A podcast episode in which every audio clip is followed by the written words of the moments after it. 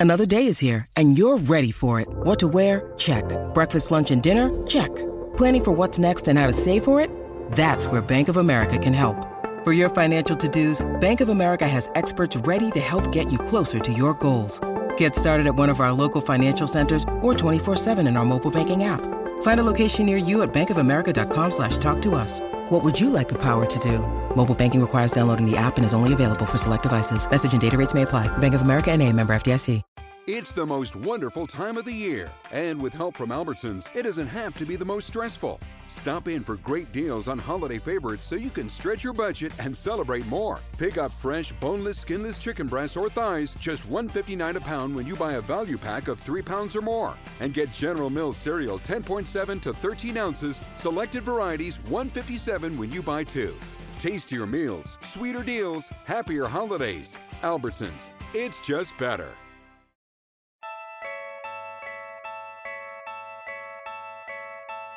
Is my analysis of Russell Westbrook crazy? Why did KD leave OKC? How will this season shake out for the Thunder? The only question left is say it with me. You win.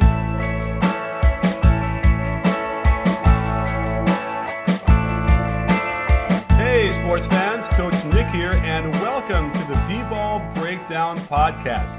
I am pleased to bring on Darnell Mayberry, who uh, is currently the assistant sports editor at the Oklahoman, and we also know him as the Thunder beat writer for the Oklahoman for seven years before that. So, Darnell, I, am really pleased to have you on the show. I've been following you for a long time on Twitter and enjoying all of your writing. So, uh, it's just uh, it's great to be able to get here and talk Thunder with you.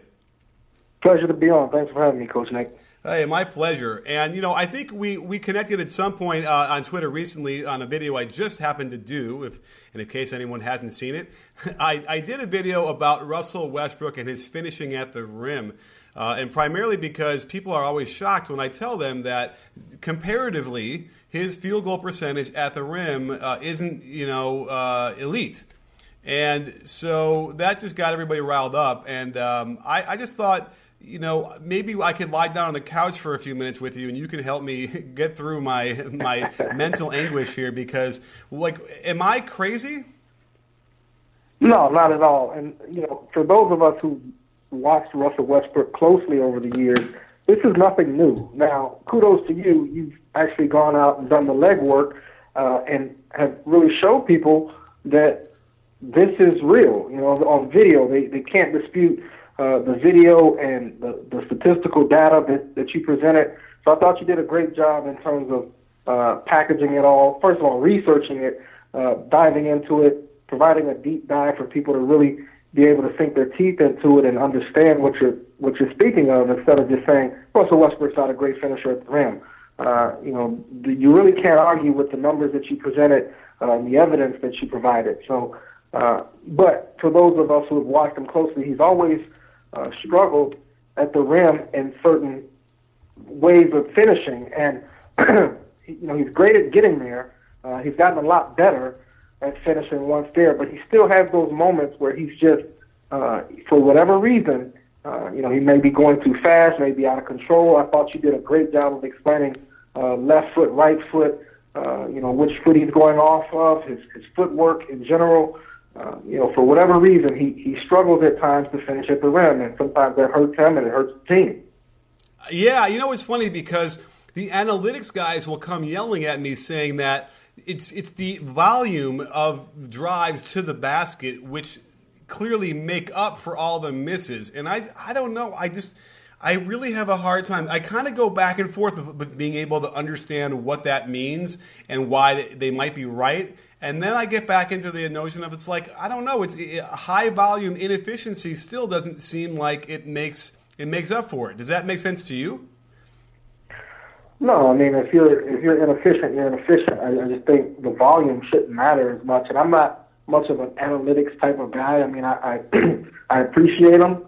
Uh, I, I try to try to apply them when useful, uh, but I don't rely solely on them. And I don't think anyone does. Don't get me wrong, but.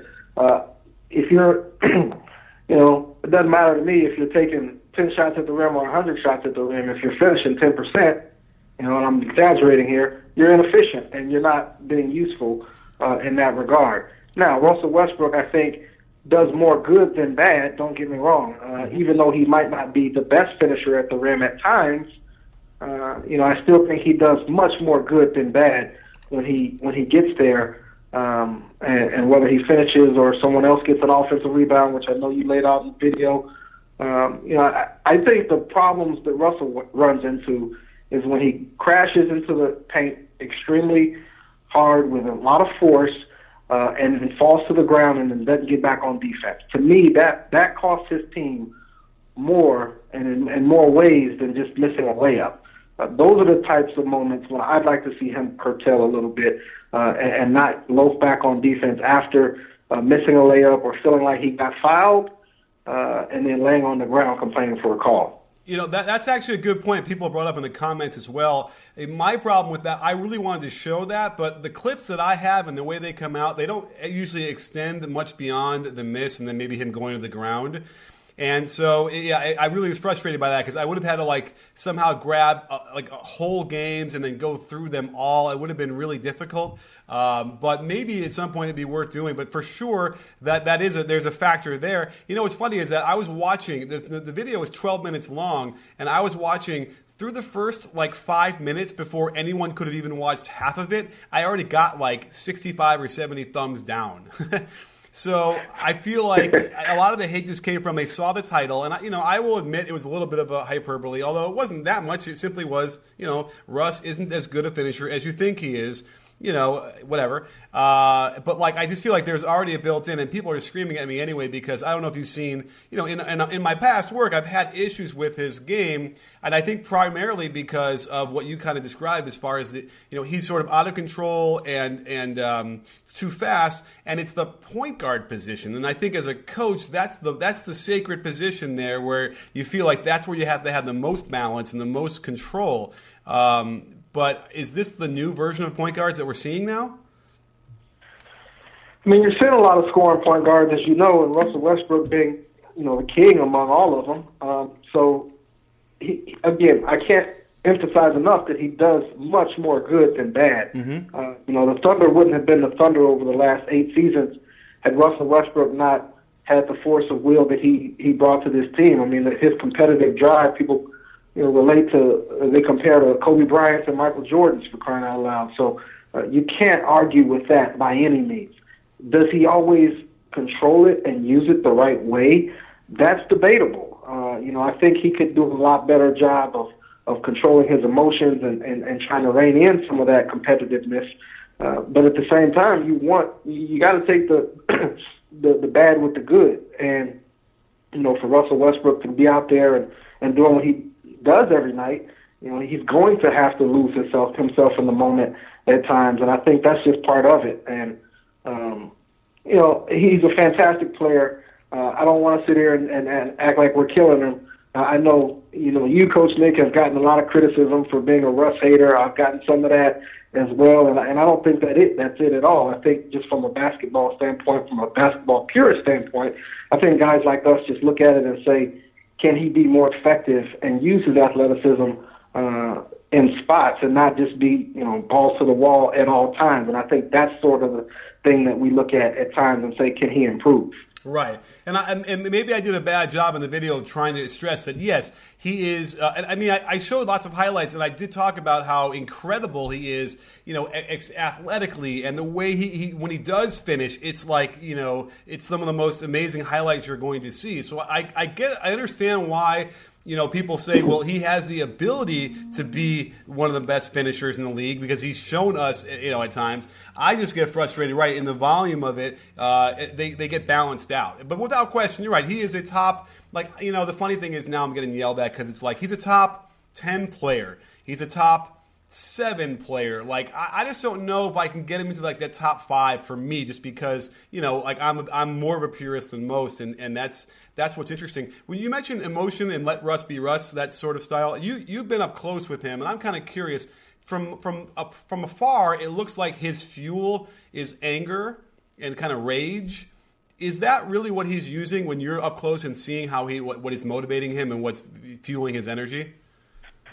You know, it used to be. I mean, we're talking back in his first, you know, three, four years in the league. Mm-hmm. There would be nights where he'd go up against, let's just say, Ty Lawson. I know Ty Lawson is falling off a cliff, but he'd go up against a guy like Ty Lawson or or uh, uh, Raymond Felton, someone like that.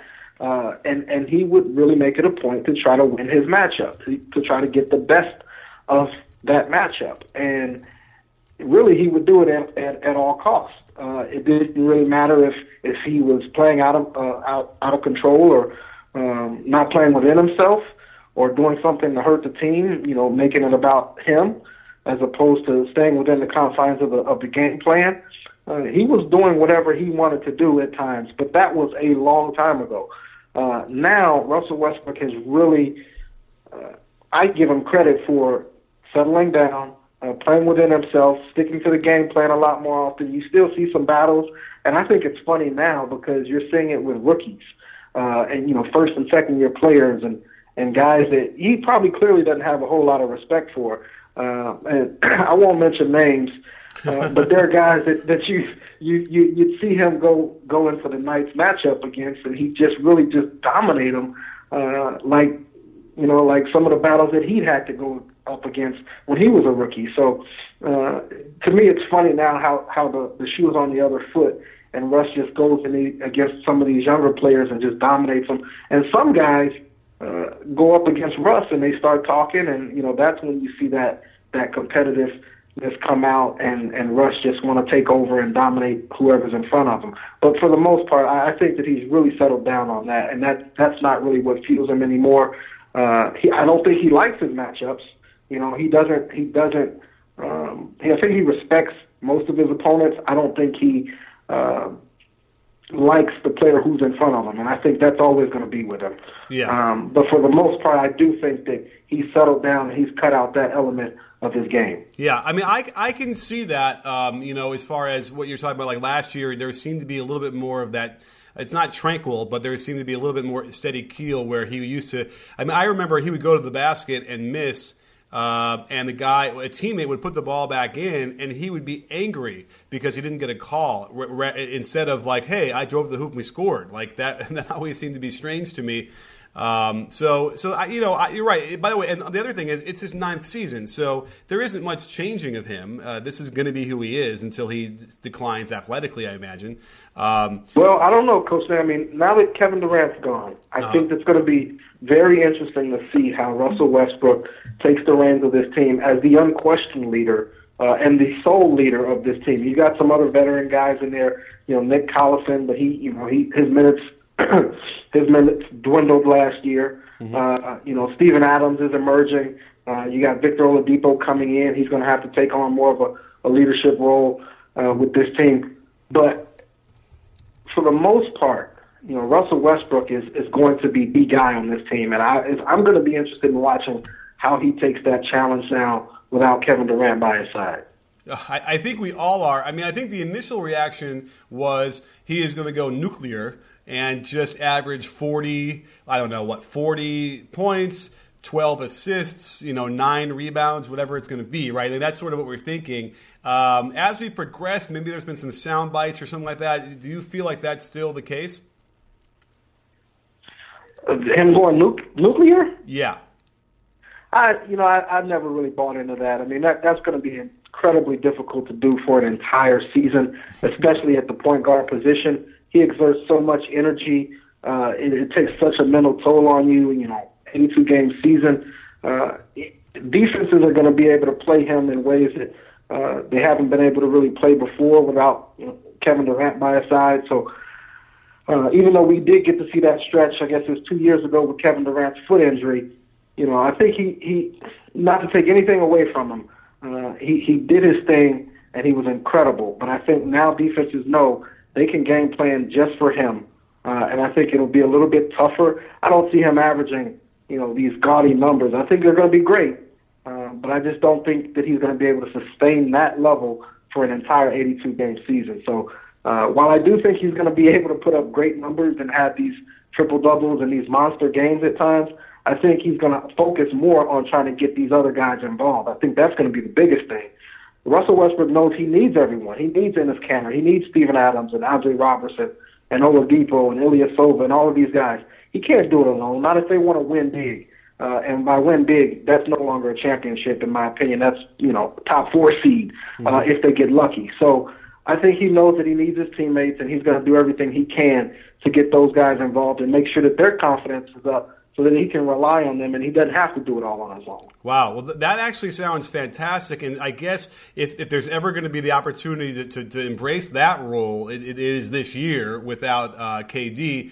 Um, which reminds me, as I'm looking at the, the, the, current roster here, like who is starting? I mean, I, I think we can assume, uh, we know Russ is starting. I'm, we're going to assume Oladipo is going to start and Adams are going to start.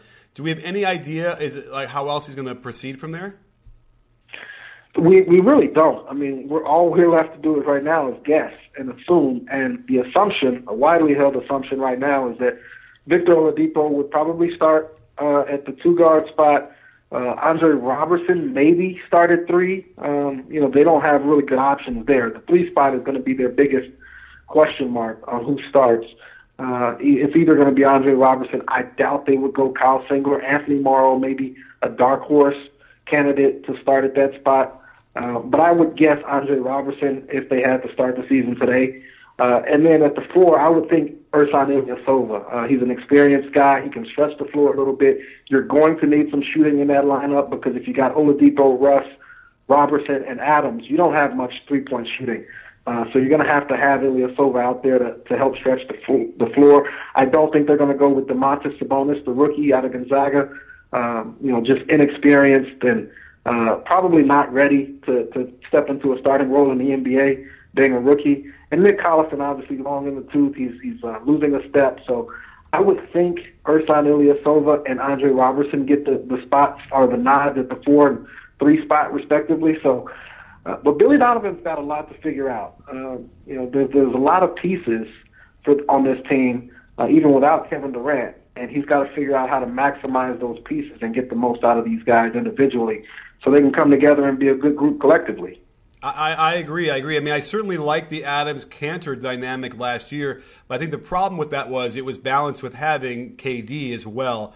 And when you take that factor away, yeah, that, that might screw up everything, and they might not be able to go to the you know the, the, the twin tower lineup again. Um, you know, there's some pieces here. Let me ask you this: I'm kind of curious because um, what happened with Dion Waiters in a good way? Like something happened in the playoffs where I, my impression was he started to play defense a lot with a lot more energy. He was running the offense at times to start the fourth quarter, um, and actually like you know sort of blending in a little bit more. How did that happen? Well, I think it took a you know a season and a half of, of trying to get in Dion's ear and telling him, hey, you know this is this is the way we need you to play. And I think it finally just clicked for him, uh, and he realized that if he just focuses on playing defense, taking open shots when he as a spot up shooter, and not settling for the step back jumper uh, and his many mid range shots. You know, he didn't he didn't eliminate that completely from his game, uh, but but he did settle down on those mid range jumpers and especially those step back long twos. Uh, he even joked in the at his season-ending press conference that you know his teammates called him downhill Dion, and and when he's downhill Dion, he's hard to stop. So what that meant basically was that he'd get all the way to the basket. He'd either you know spot up for the three or get all the way to the basket when the ball was swung his way. Uh, and you know Dion can be a, a pretty good finisher at the rim. He's not good at all. He's not great, but he can be really good at times. Uh, and he's one of the best at getting to the rim. Now he he has struggled with finishing there, uh, but he, he did a much better job of finishing in the playoffs uh, and taking out some of those long twos and those step back jumpers. And then he focused on defense, which made him look like a really, really good two way player. Uh, and I think that was what clicked in the postseason for him. Okay, so that's an interesting question then. They, they were making strides. They spent a lot of time, obviously, invested to try and get him there. Does, did he leave strictly because of the numbers and the money, or did, was it did he leave because he wasn't happy and didn't think it was going to work? No, I mean I think he I think he left because the Thunder had an opportunity to renegotiate um, Russell Westbrook's contract, uh, and once they had that opportunity after Kevin Durant left, they they couldn't pass up that opportunity. They couldn't let Russell Westbrook go into this season without some assurances that he's going to be here beyond this season. So to do that, they had to let Dion Waiters, uh, they had to, to pull the qualifying offer for Dion and, and allow him to walk. And, you know, obviously that's just smart business by the Thunder because now they got Russell Westbrook for an additional year and with that player option, maybe two. So um, I don't think it had much to do with money. He took a, a huge killing to go to Miami. Um, I think it was, what, four, five, six million dollars less uh, in Miami that he got than he would have had here just on the qualifying offer alone. So oh. uh, I don't think it had anything to do with money at all. I just think it was all about uh, the Thunder doing what was best for the Thunder in terms of letting him walk to create that that space on the books to get Russell Westbrook inked. Okay, it's interesting. Um, so once they got Russ signed, then then that qualifying offer. I, am such a bad salary cap guy. Uh, then that that qualifying offer was gone. He wouldn't be able to get that money anyway. That, is that the point you're making?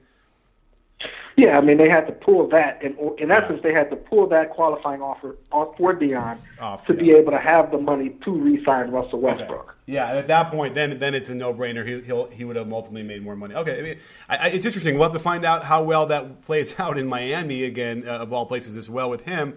Um, you know, the one thing I, I, wanted to get back to about Russ and about what you mentioned about him, you know, facilitating or, or understanding he needs his teammates you know, I guess part of the argument about him driving and shooting all those shots was that the alternative was to kick it out for a wide open Roberson three, for instance.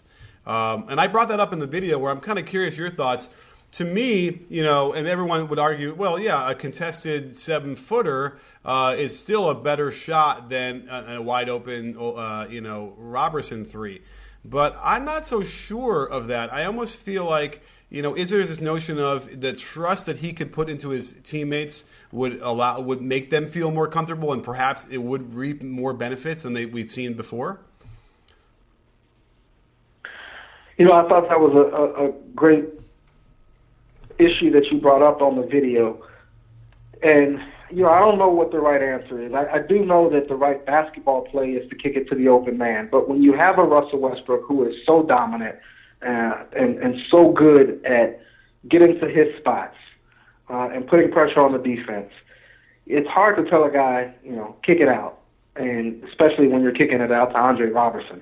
No knock on Andre Roberson, no disrespect to him, but you know you would rather nine times out of ten uh, Russell Westbrook try to finish than kicking it out to Andre Roberson. Now, where I do agree with you is that I think the the impact of being able to boost an Andre Roberson's confidence and trust him by continually going to him uh, and saying, "Hey, I'm going to trust you. I'm going to keep hitting you no matter what. Be ready." I think th- the long-term impact of that is greater than Russell Westbrook just finishing at the rim. Uh, and I think you, you you need guys like that more long term than you do Russell Westbrook just getting there and finishing. Uh, so I do agree with you from that standpoint. The psychological aspect of it is something that uh, I don't think you can quantify. Uh, and that's just one of those things that if you make the right basketball play, what kind of trickle down effect would that have? And so I, I think he did do that a lot more. I mean, look, he the guy was right there among the league leaders in assists in the regular season and the postseason. So, um, and not that assists are, are the end all be all, but he is clearly trying to get his teammates involved. I just think with a guy like Russ, his mentality is nine times out of ten going to be, if you're not going to get it done, I'm going to get it done. And I think it's hard to rein in a guy like that whose mentality is like that. Uh, yeah, I agree. You know, it's funny because as when I was coaching, uh, you know, I would have players who would try and do uh, like play like Russ. And obviously, it would rub me a little bit wrong because it's you know maybe not the the, the basketball play, the hashtag basketball that we're looking for. But uh, I would usually say, okay, let's yeah, let's see how this goes. And uh, you know, if you're going to, um, if you know, if you can make those enough, you know, to make to justify them, I'm like, okay, we can, you know, you, you are, you can do those. So that's the that's the real question here is, you know, and I think that was the subject of the, of the video was, you know, is it enough to be sort of, you know, in that lower second tier pack of finishers uh, for that volume? Um, and so we'll have to find out. You know, I kind of wanted to ask a little bit about KD and what your thoughts were about how that played out because you know so much has been said about it already. Uh, and I'm sure you've written about it and talked about it, you know, ad nauseum or uh, uh, about like his reasons. But maybe can you give us a little bit of a nutshell of, you know, the the what what was the main reason that Kevin Durant left the Thunder? I still don't think we know the answer to that, and that's the that's the interesting thing. Like, I don't think we know the answer to that. It could be simply just because he felt like that's going to give him the best chance to win a championship. But uh, to, to my knowledge, I don't think he's come out and said that. You know, I think he he has alluded to you know camaraderie with with Steph Curry and Klay Thompson and Andre Iguodala and Draymond Green. You know, just family type atmosphere or whatever. You know, but like I don't think he's just come out and said, "Hey, this these guys are going to give me the best chance to win a championship," and I'm all about winning a championship. I think uh, you know it's easy to sit here and, and assume that that's what it is because you know I think most of us assume that the Golden State Warriors are going to be right there again for the third straight year and probably going to win it this year. Um, but he hasn't just come out and and and had a real sit down and said this is what this decision was about. Uh, and the thing that is really strange or uh, confusing is the fact that he had a chance to beat those guys. They were up three one uh, and it was largely his fault and some of Russell Westbrook's fault as well that you know that they didn't get the job done in Game Six. So um, if they had done their job, they would have beaten those guys and moved on to the NBA Finals. And then to leave and join them is the more most confusing thing about the whole thing. So uh, I don't know. I mean, it, it was his right. He was a free agent. Uh, you know, you can't fault him for making a decision that he felt was best for him for whatever reason. But I just think there's still so much confusion and, and uncertainty, or un, not, not not a whole lot of clarity on why he made the decision. Right, which allows us to kind of make up stuff, which is great. um, I, I, feel like yeah, because you know obviously he's looking at the style of play. You couldn't have two different styles of offense than the Thunder and the Warriors, right? You have you know the Thunder with uh, a very you know ISO oriented, not a lot of movement. But although every once in a while they break out a Donovan set and it was nice and it looked good, but they couldn't seem to sustain that. Meanwhile, you come down and you watch the Warriors and the ball is flying all over the place. Everyone's cutting and moving. So you have to imagine he's looking at that and seeing, you know, wow, I could sit there and watch Russ do his thing, and then I can kind of do my thing with a guy draped all over me, or we can move the ball around. I mean, I think that would certainly have to be a significant percentage of his decision, right? Well, there's two things that I'd like to say about that. One is I give a lot of credit to Billy Donovan. He had an enormous task coming into this team uh, as a first year NBA coach, uh, coming from the college level, even though he had won two championships, and, and inheriting two superstars in Kevin Durant and Russell Westbrook, contrary to what Mark Cuban believes he had two superstars that he had to rein in and say, okay, guys, I know you've had a lot of success, especially in the regular season, and getting deep into the playoffs, maybe not winning a championship, deep into the playoffs with the way you played. But we're going to scrap all of that and play this way. I can't imagine a coach having to come into a situation and, and telling two superstars, forget what you've done, we're going to do it this way. So Billy Donovan was getting there, though. You could see toward the end of the season and into the playoffs this team was evolving. They were moving the basketball. One of the, the one of the first things Billy Donovan said when he took the job was his system is about player movement, ball movement, and making the extra pass. And that's what you were seeing as the season went along and, and into the playoffs. And they were getting there. So that's the first thing that I'd like to say. The second thing is Kevin Durant is widely believed to be the second best player in the world. Okay, he's an otherworldly talent. He had full reign and control in this franchise to do whatever he wanted to do, say whatever he wanted to say. Uh, he could have played a different style of play. He didn't have to play iso ball, the your turn, my turn, hero ball style that we have grown so accustomed to seeing out of this team for so many years. You know, it was a decision. He, he could have brought in to moving the ball, player movement, ball movement, extra pass, but he chose to play that way. You know, it's not just Russell Westbrook. It's not just Kevin Durant. You know, it's both of those guys. You know, they had an opportunity to to really embrace what Billy Donovan was preaching and the style of play that he tried to bring to this team. And if Kevin Durant didn't want to play it, then I look at Kevin Durant and say and say that's on you. You know, you didn't have to go to Golden State to play that way. You could have done that here with the Thunder but you chose not to. So, so those are the two things that stand out in my mind when I think about the Thunder style of play. and if Kevin Durant left to go to the Warriors because of their style of play, he had an opportunity to play a similar game here. Now it wasn't going to be the same because you had guys like, you know, Serge Ibaka who weren't great passers and you know they, they couldn't put the ball on the floor, things like that. But uh, you know, Kevin Durant had an option and and he chose not to express that or or at least buy into playing that way. So I look at that as being on him. That's very intriguing. Uh, I'm, I'm trying to picture the that, that scene or, or that how that plays out. So obviously in practice and training camp, and as you know Donovan's taking over, he's he's giving them an offense. He's giving them you know ball movement, spacing, um, you know extra pass. All that should be happening, right? Um, and so the game starts.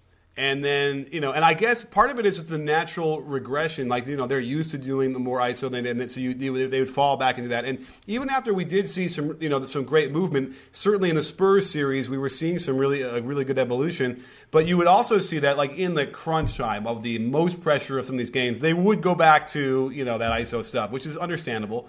So I guess the idea being that, like, I, I wonder how conscious that is to sort of – defy what the coach has installed. You know what I mean? Yeah, I don't think it was something that they did intentionally necessarily. Like I don't think they just went out there and and said, you know, screw what Coach Donovan is saying. We're going to do it our way. I don't think that was the case. You you saw uh, a lot of times those guys really really trying to buy in to mm-hmm. to moving the ball, to to trusting their teammates. Um, you know, to, to playing a different style of play with spacing and ball movement, player movement. Um, but I just think when when times got tough, you mentioned you know late in games, crunch time situations, they would revert back to to the your turn, my turn, hero ball men- mentality.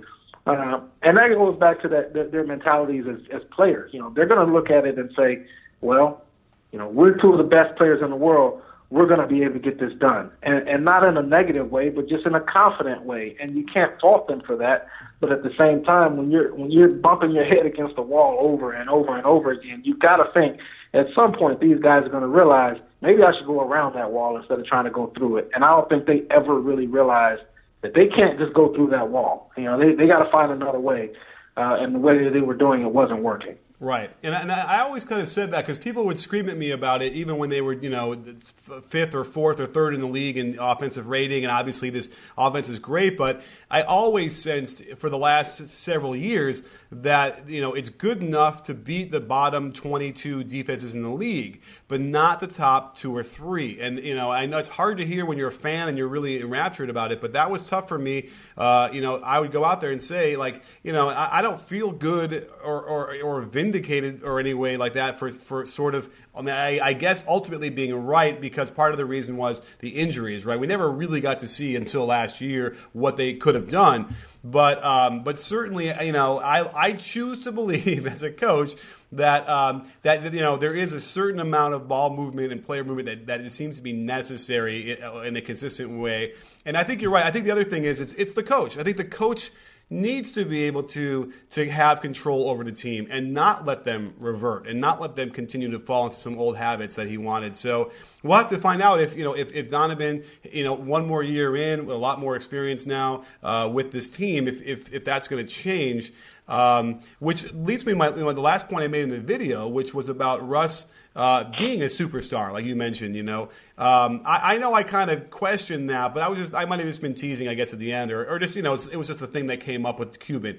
Um, but I have to imagine. Do you agree with this? That you know, superstar. I think half of it has to deal with marketability. Wouldn't you say?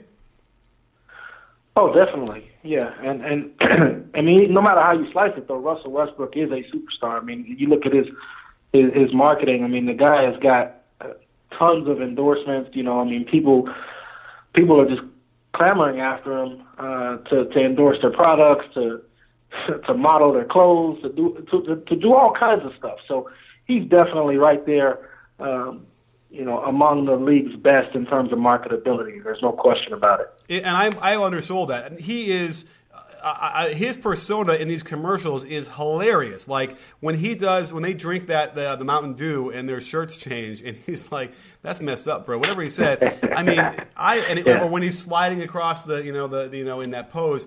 Uh, I, he, those are fantastic. Like you know, th- those are as good as like the Jordan, you know, commercials with uh, with Spike Lee. So. Yeah, I mean, I think that that is a big part of it, uh, and in a way that, like, even though it's a nebulous term like superstar, what does it necessarily mean? Uh, yeah, I, and in fact, it's almost a refreshing thing because for so long, my impression of Russ was this boiling, you know, angry player who was out there trying to destroy everybody and leave nothing in his wake. Uh, and here is a guy who's actually very funny and kind of chill. Yeah, I mean, I think he is so much different than his on court personality. And any of us who played the game uh, on any level, I think, would agree that you you can be a totally different person on the court than you are off the court, and and that's okay. Um, you know, that's actually a good thing. You know, you want to have an edge when you're playing any competitive sport. uh, but off the court, you know, I think Russell Westbrook is, is, is more of a, uh, you know, I don't want to say shy, but I think he's more low key and to himself. Uh, you know, I don't think he craves a ton of attention uh, off the court. I mean, you can see how quiet he's been this off season. I think he's done maybe one interview, and that was at his his press conference to announce the, the extension. Uh, so, you know, that's just who he is off the court. He's he's a real uh, down home, down to earth family guy. Um, you know, he's surrounded by just his, his parents, his mother, his father, and his younger brother, uh, and his wife. You know, those are the only people that you see him with, and his agent at times. You know, so you know he's not uh, going around with this huge entourage and you know mm-hmm. uh, getting into trouble and at nights and you know going flying all over the country creating chaos. You know, he's he's just really to himself, and I, I appreciate that about him.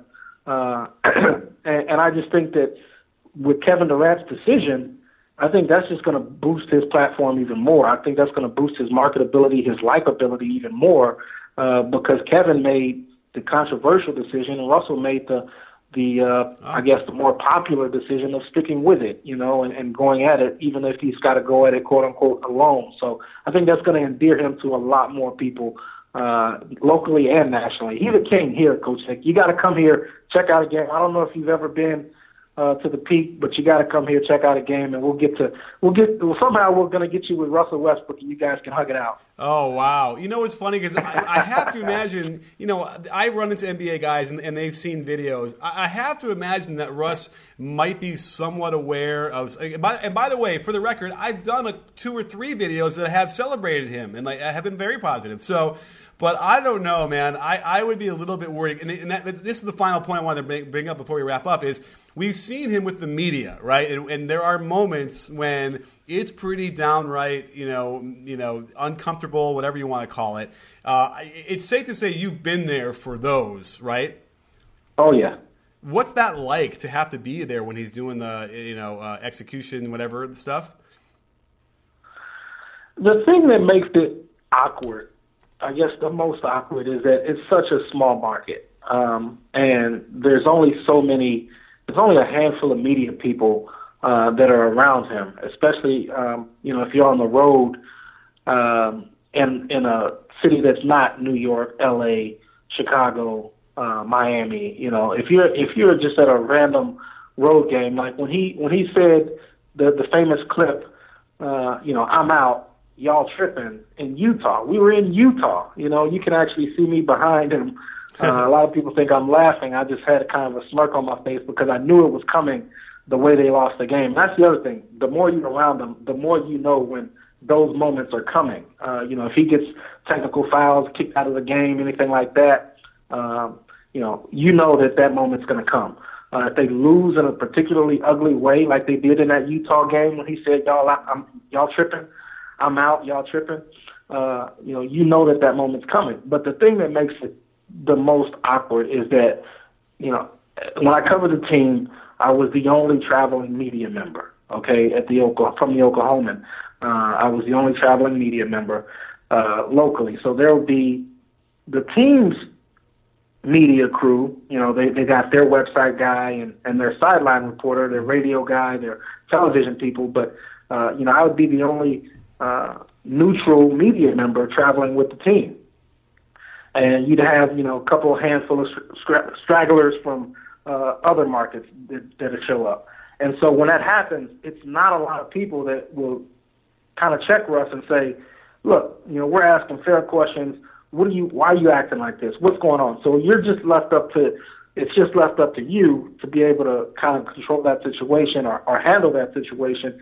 And, and you know, Russ being the superstar that he is, he's going to be able to get away with a lot of that. So uh, it's not as bad as as it seems, you know, from the from the vines and the YouTube clips and all of that, mm-hmm. uh, because most of the time when you're around it enough, you expect it, you anticipate it, uh, you can tell when those moments are going to happen. But the most difficult or challenging thing was always, you know, you were you were probably one of the few guys that were in that room when that happened. Right. Has it ever happened where he directed all of his ire on you? Oh yeah, I mean he got kicked out of a game. I think it was uh, I think they were going up against the Phoenix Suns, and the Morris twins were there at the same. Uh, that's when the Morris twins were there, and they, they just got bad blood. I don't know what it is about those guys, but whenever they get on the court together, they can't stand each other. And uh, I think they got kicked. Uh, Russ got kicked out of the game for getting a double technical. He was taunting the bench, and, and so I had to ask him about it after the game. And you know, I, you know, I was always a, a reporter that tried to do my job to the best of my ability, ask tough questions, didn't matter who it was, and so I kept asking him.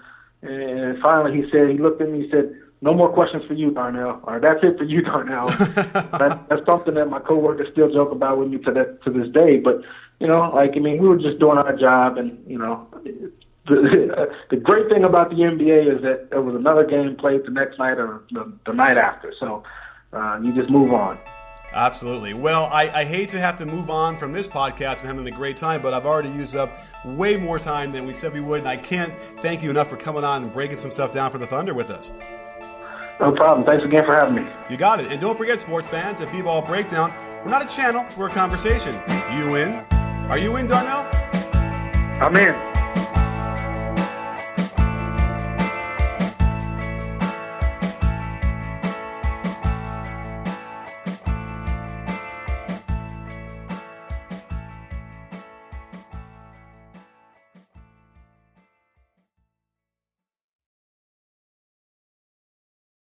When you don't go to geico.com, car insurance can seem intense. Like breakup R&B intense. I thought you said you loved the sweater that I got you. If you didn't, you could have told me. Geico makes it easy. Just go to geico.com anytime to update or check your policy without all the extra drama. I even had a gift receipt.